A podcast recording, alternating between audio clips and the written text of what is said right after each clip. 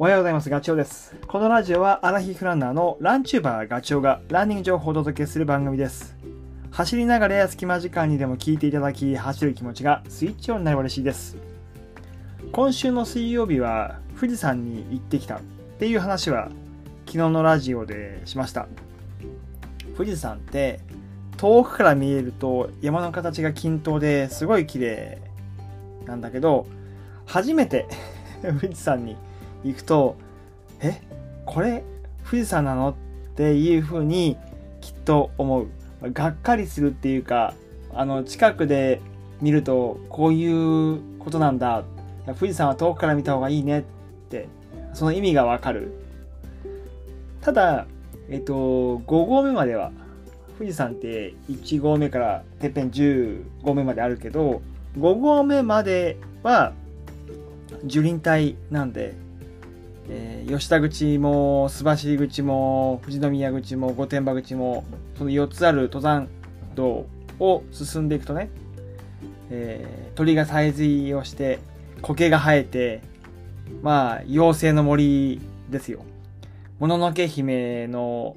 えっ、ー、と、小玉か。小玉が出てきそうな雰囲気。でも、5個目から上は、ガラリと様子が変わって、岩と砂利の世界です。まあ、火星ってね、よく言われるけど、そんな感じ。あ、これだとやっぱり遠くから見た方がいいな、美しいなって思うと思う。ね、そそういう風に感じる人が多いと思うんだよね、富士山って。で、登った、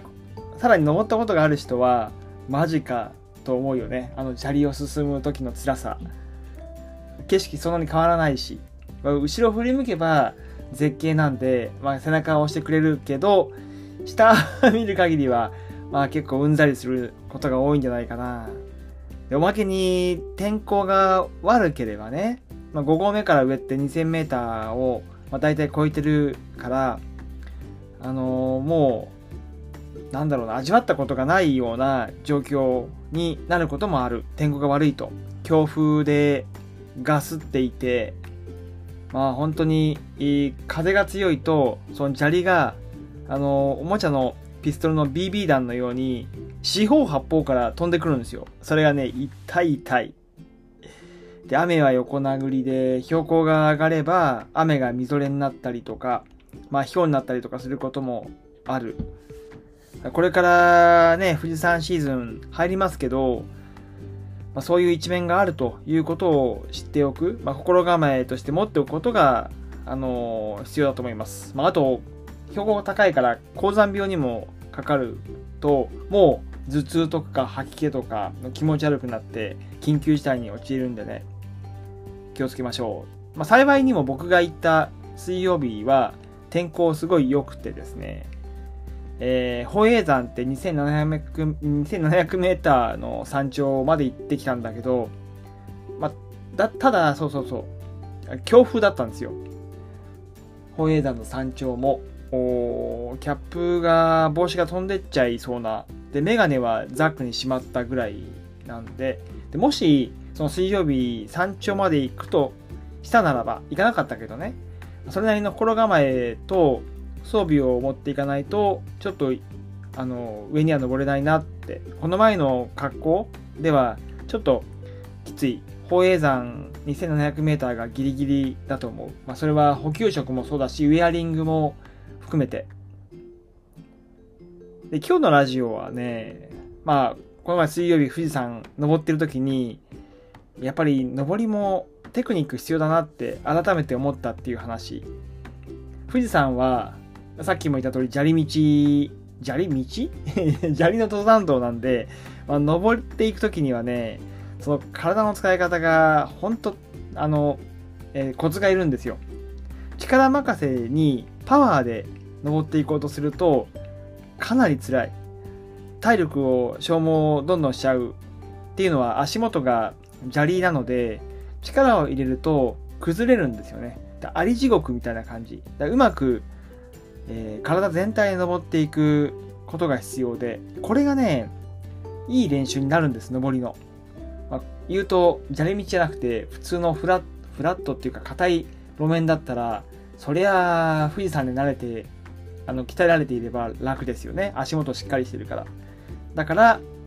えー、とその砂利道で僕は上りの練習をまあいつも定期的に夏に入るとするってのはそういうこともあります。体の使い方をね自然とあの砂利道が鍛えてくれるような気がしています、えー使う筋肉も力任せだとやっぱり前側の前ももとかあとはあのふくらはぎとかね使っちゃうんだけど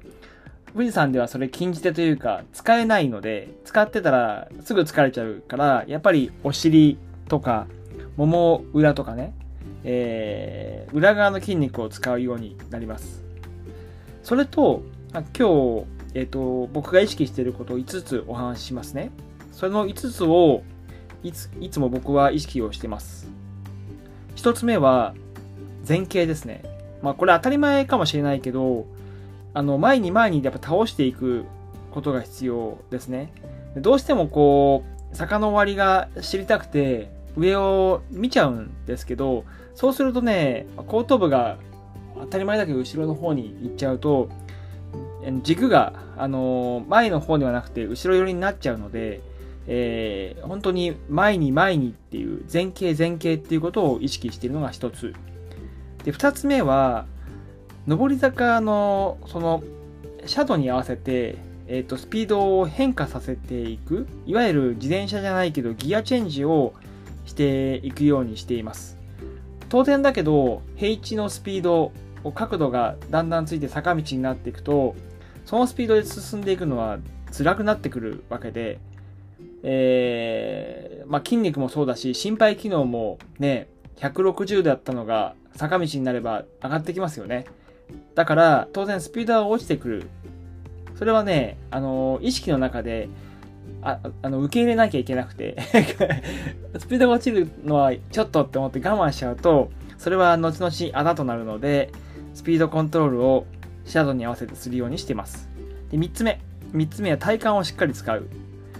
猫背になっちゃいがちじゃないですかやっぱ坂道って。だそうするとあのー腰が落ちるし背中が丸々猫背になると当然だけどその胸の部分、まあ、肺が膨らむその許容許容範囲っていうか範囲が、あのー狭くなっちゃうのでやっぱ息も切れやす切れやすくなっちゃう。ゆえにしっかりと、まあ、胸を張る、えーおへそあたりの筋肉をしっかりと使ってあげる。力を入れてあげるようなそんなイメージでね、えーいることがあのポイントだと思います。で胸っていうか腰が起きると腰回りの筋肉腸腰筋足を上げる筋肉なんかがあの足の詰まりが前に体が、あの猫背になってると抱え込められてるような姿勢になってるとあの要は足の詰まりが発生するから余計に足は上がらなくなっちゃいますからしっかりと胸を張っておへそ周りを使う体幹を使うっていうようなイメージ。で4つ目。4つ目は息を吐くことを意識する。どうしてもねあの苦しいので吸おう吸おうと思っちゃうんですけどそうすると吐いてね風船じゃないけど 入る量決まってるからあのもう無理なんですよ。新鮮な空気取り込めないのでその新鮮な空気を取り込むためには今入ってる空気を古い空気を外に出してあげなきゃいけないので吐くっていう意識を持つ。これ大事です。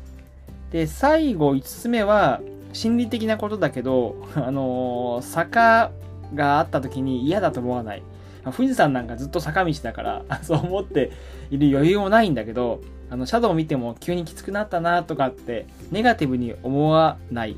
もうとにかくね僕はいつも気にしてるのは時間ですねあと5分だけ頑張ろうとか10分だけ頑張ろうと思うと、あのー意外に前に進んでいるので、えーまあ、ネガティブに思わない坂を嫌だと思わないってことがポイントだと思います。はい。まあ、こんなことをね、意識しながら坂道、い登っていくと、意外にね、だんだんこう、体が馴染んでくるというか、坂道体勢強くなってくるので、意識していただければなというふうに思います。はい。え今日のね、お話が少しでも役に立てば嬉しいです。それではね、また来週かな、あの、お会いしましょう。ガチョウでした。バイバイ。